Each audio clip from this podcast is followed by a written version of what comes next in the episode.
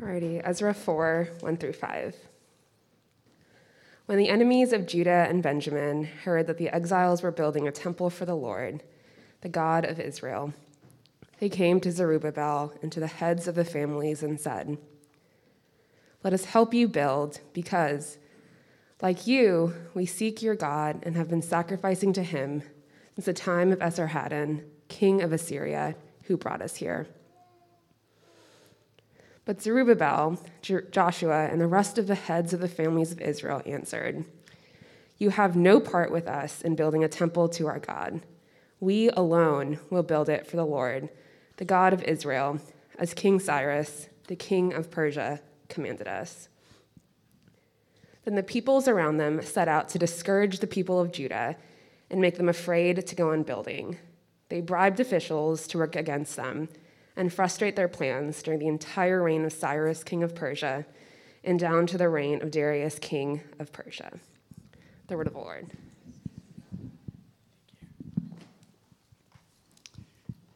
Are you all impressed with how well she said Esarhaddon? she didn't fall into my trap. That's why I asked her to read this passage. um, good to see you all this morning. I am really pleased to be here with you. Um, my name is Brody. I am filling in for Pastor Chris while he's gone on summer sabbatical. Um, and we are continuing in our summer series on the books of Ezra and Nehemiah. Um, and if you haven't been here for the series, that's okay. I'll get you up to speed later on. But before we get into the text, I want you to think about your first enemy. Think back to your early childhood. Maybe there was a preschool bully who threw sand at you. Maybe that first dentist appointment was the birth of a lifelong grudge. Um, or maybe, you know, one day your parents sat you down to tell you that they were going to have another baby probably because you weren't good enough and you weren't what they were hoping you would be. And so then that became your first enemy. first and last enemy, lifelong. well, my first enemy was, uh, without a doubt, plankton.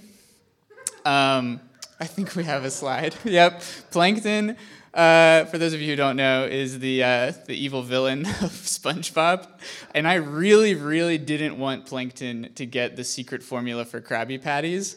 Um, I remember being in elementary school and just like sitting in class worrying that Plankton would one day get the secret formula and what it might mean for this beautiful local restaurant of the Krusty Krab. Um, but now looking back, I wonder if like actually the competition would have been good for local consumers of Bikini Bottom. Um, the Krusty Krab had really cornered the market, and I don't know if they had enough like competitive pressure to keep their keep their game going. But Plankton was trying to violate intellectual property law, and eight-year-old me would not have it. that was, yeah, this is clearly still very firm in my mind. But I want you to think of that first enemy, uh, not to bring back old painful memories, but just to acknowledge that you can't live on this planet for very long without uh, acquiring some enemies. Even if it's just a mosquito, simply doing what mosquitoes need to do to survive, you will come across some creature, person, or group whose interests directly oppose yours, and who, if, if they get what they're after, then it will threaten your conditions of life. In our time together this morning, I want to draw from this text in Ezra Nehemiah and from other passages across Scripture the ways that we can live in the love of Christ and acknowledge, name, and react to enemies. Um, at this point in the story of Ezra and Nehemiah, just to sketch a little bit of where we've been, um, the exiles living in Babylon have been sent out of Babylon by King Cyrus of Persia. Babylon fell to the Persian Empire. So then the Persian Empire had a different policy regarding these exiles. So instead of keeping them in Babylon, they get booted back out to Israel, and they are now building the city that was destroyed in the Babylonian takeover. Um, and so uh, last week, Sabrina Chan led us in this reflection on what it means to have that the Israelites built the foundation of the new temple. Um, so now, at this point in the story, we have our first major case of conflict and opposition. It wouldn't be a good story without a little bit of conflict and opposition, right? If they just build a temple and worship and everything's great, then this story probably wouldn't have ended up in, in the, the narrative of Scripture. So we have a little bit of conflict, And um, if you take the time to read these books, Ezra and Nehemiah, full through, you'll notice that um, enemies, relating to enemies, and dealing with opposition is an unavoidable theme throughout these books. Um, and, and I just want to pause here and think about enemies because it's really strange as Christians to prepare for enemies and to make a plan for dealing with enemies. I think the impression that we get um, from Christian culture and language is that we just shouldn't have enemies.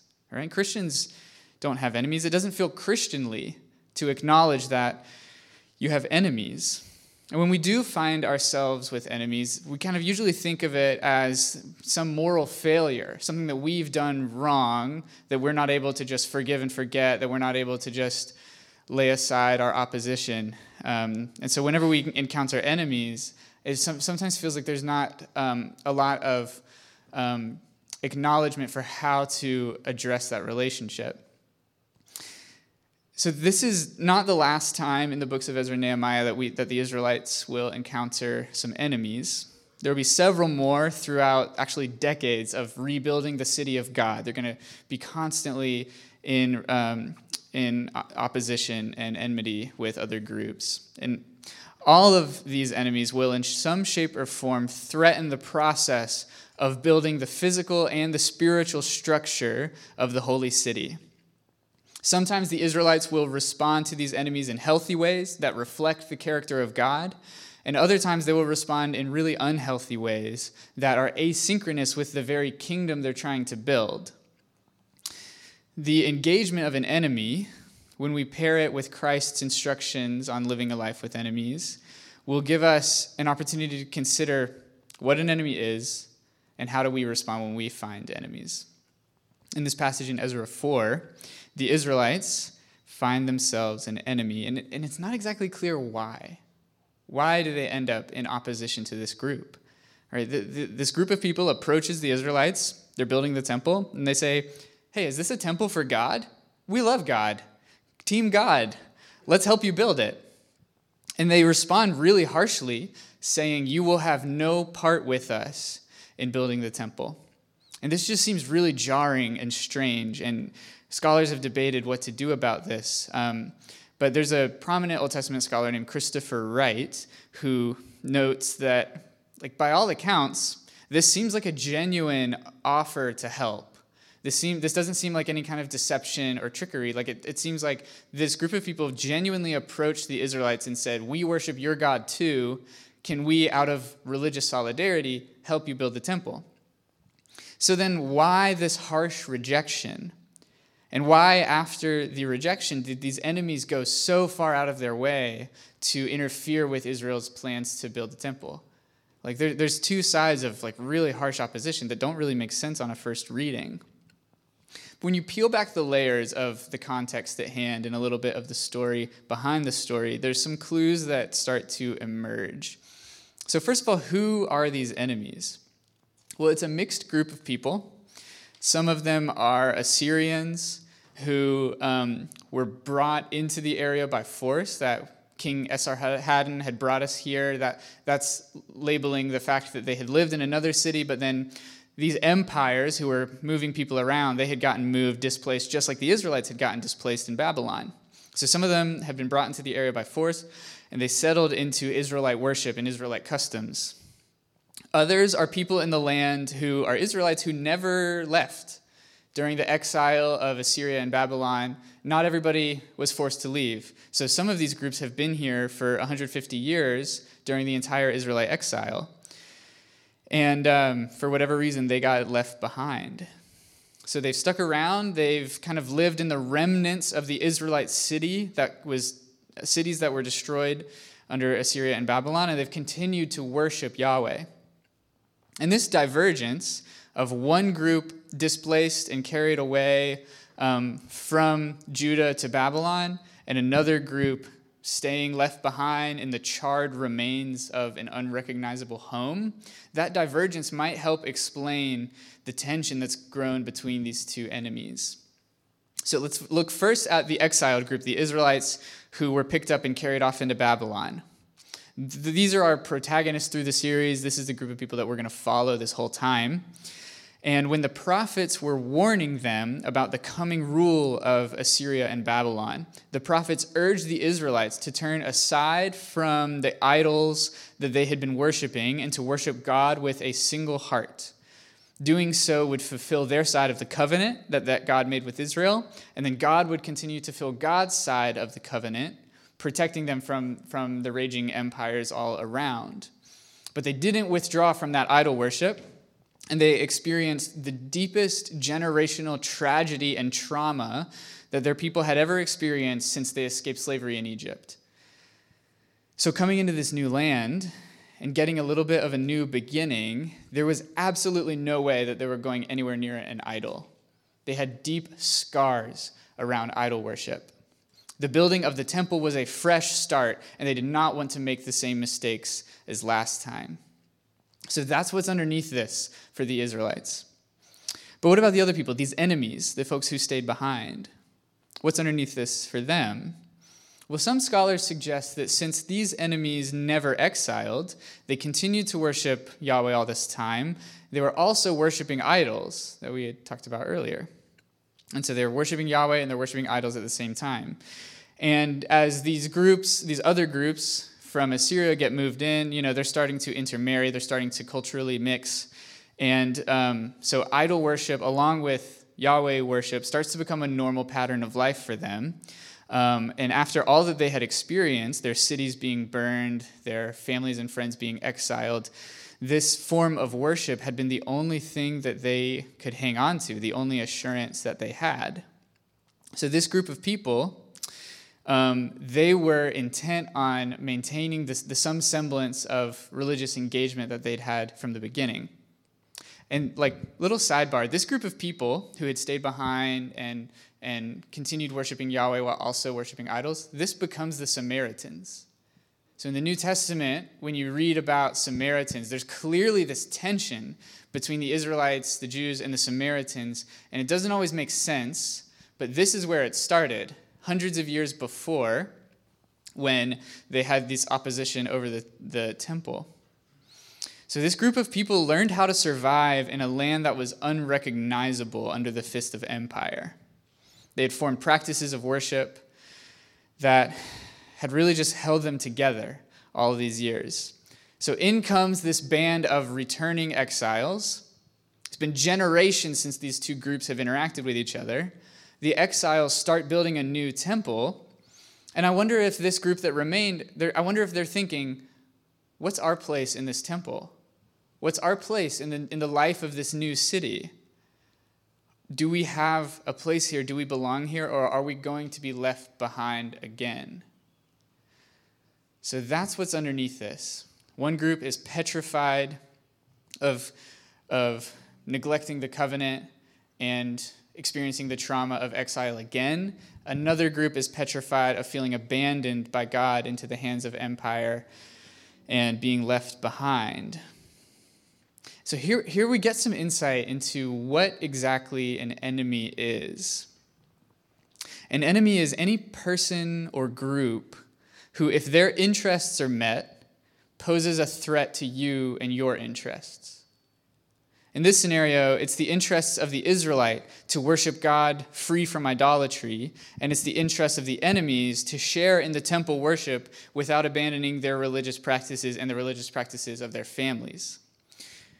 And so, with these interests in place, the tension doesn't really boil up until, until there's a decision. And the decision is that this temple will have no idol worship. There's no tolerance for um, mixing idol worship and the worship of God. And let me be clear that's a good decision. That's an important decision and that's a right decision, but it's a decision that sparks an enemy. Human enemies are not enemies by nature, they're not evil to their very core. Enemies become enemies because of a decision.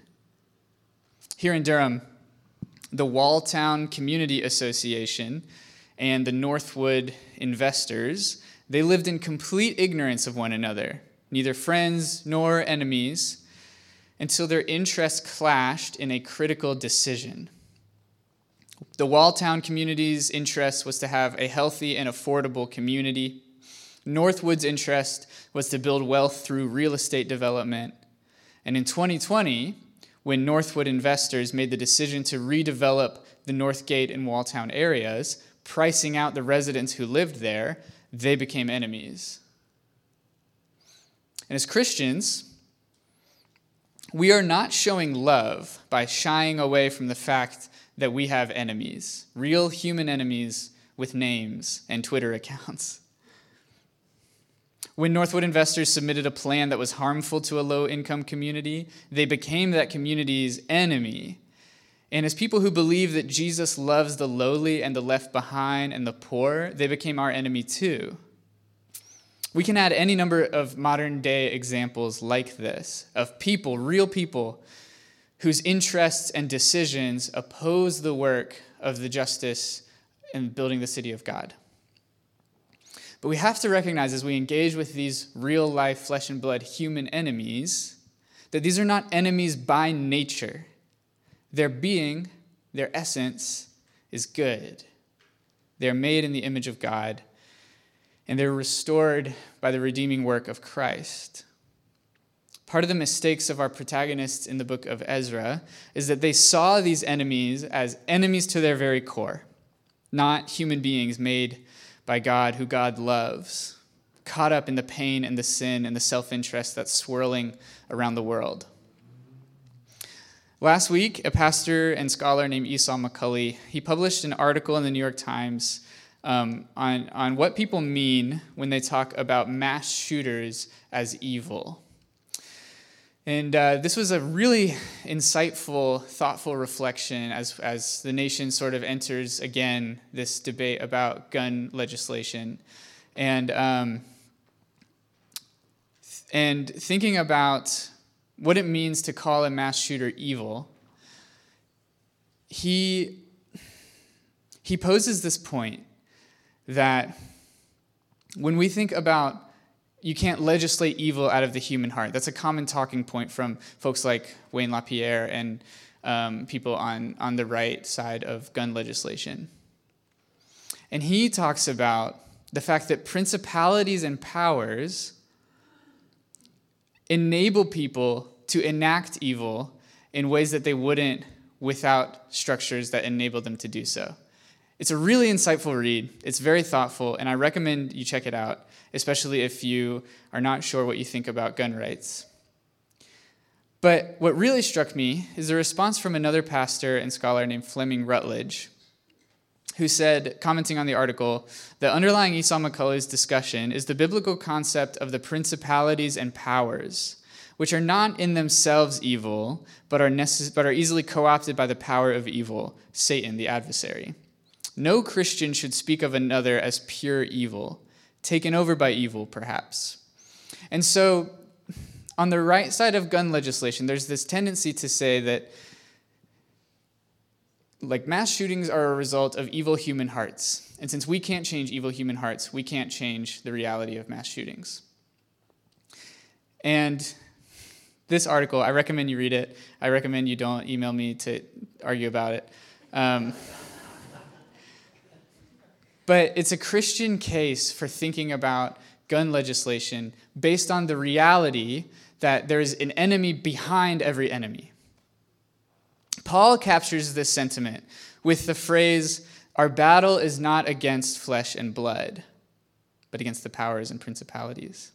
Paul knew that behind every flesh and blood enemy was a deeper, truer enemy, and that the enemy you see is not evil to the to the core. No one is pure evil. And so, as we find ourselves engaging with real flesh and blood enemies, I think we ought to recognize them as enemies, acknowledge them as enemies, acknowledge that their interests and their actions stand in opposition to the justice of God and the kingdom of God. But yet also recognize that they are not the ultimate subject of our battle. So, how, how do you have that balance? How do you resist a human enemy without, without discarding of their dignity, value, and worth as, as image bearers of God? How do you face the fact that they're causing harm and resisting the kingdom of Jesus, yet also recognize that they have been harmed and that they're part of a much bigger system of evil? Well, here we can look to one of the most famous things that Jesus ever said love your enemies. Love is the mode of resistance that we are invited into as Christians. Love is the weapon that dismantles the enmity but restores the enemy. If no enemy is an enemy by nature, and all people are made in God's image and held together by the love of Christ, then by virtue of being human, everyone is deserving of love. Powers and systems and principalities set people against each other as enemies, and those relations shouldn't be ignored. Right? We can acknowledge them, we can tweet at them as enemies. Don't get carried away, though. But hatred sees only an enemy in the other. So, hatred's answer to the enemy, as one of my divinity school professors, Luke Bretherton, always said, hatred will either kill them, coerce them, or cause them to flee. But love engages them creatively and makes something new together. Love doesn't bulldoze an enemy, love enters the tension and creates something new. Here we find no moral examples from the Israelites in our passage. Although they are clear on who their enemy is, what their interests are, and what would serve the health of the city of God, instead of loving these enemies, they shut them out entirely. Jürgen Moltmann said, he's a German theologian, he said, We have been the enemies of our enemies long enough. In the discipleship of Jesus, we experience the liberating power of love, love that is quite literally disarming. The love which Jesus put in the place of retaliation is love of our enemy. When you have an enemy, resist the enemy. Resist the enemy not with retaliation or vengeance, but with the disarming force of love. And all along, we remember the enemy behind the enemy. I think no one in recent history is more famous for an ethic of resistance through love than Dr. Martin Luther King Jr., who, um, during a sermon on loving your enemies, um, he once said, We hear a choir singing, In Christ there is no east or west, in him no north or south, but one great fellowship of love throughout the whole wide world. This is the only way. And our civilization must discover that. Individuals must discover that as they deal with other individuals. There is a little tree planted on a little hill, and on that tree hangs the most influential character that ever came into the world. But never feel that that tree is a meaningless drama that took place on the stages of history. Oh no, it's a telescope through which we look out into the long vista of eternity and see the love of God breaking forth into time. It is an eternal reminder to a power drunk generation that love is the only way. It is an eternal reminder to a generation depending on nuclear and atomic energy, a generation depending on physical violence, that love is the only creative, redemptive, transforming power in the universe. Today is Juneteenth, and it's a day on which we remember and celebrate the word of freedom finally reaching black residents of Texas when the governor there finally recognized Union law and liberated people enslaved in Texas. It's not quite the date of actual freedom. Because on the one hand, the Emancipation Proclamation had been signed two years earlier, and on the other hand, the actual experience of true freedom was still a long way off, as landowners and planters would continue manipulating laws to exploit the labor of black residents of Texas. So, the celebration today that many people are partaking in is not of freedom per se, but of the word of freedom. Freedom for captives is the word of truth. Freedom is the birthright of the new creation born at Christ's resurrection. And anywhere around the world where freedom finds an enemy, it is shown by the gospel to be an absurdity, a dissonant note clashing against the freedom that rings out into history from the cross of Christ. And if any enemy of that word of freedom ought to be, and any enemy of that word of freedom ought to be resisted, not by the weapons of war, but by the same sacrificial love of Christ. And becoming a victim of human sin and exploitation and empire and evil, Christ joins every victim of hatred and exploitation. And by dying and being reborn by the power of God's love, Christ reveals that it is the creative force of love and not the destructive force of hate that will finally deal with enemies. And so now, as you go out into the world and try to deal with enemies, begin by recognizing your allegiance. There's this little detail in our text today. When the Israelites give a response to their enemies about why they are shutting them out of the temple project, they say, You have no part with us in building a temple to our God.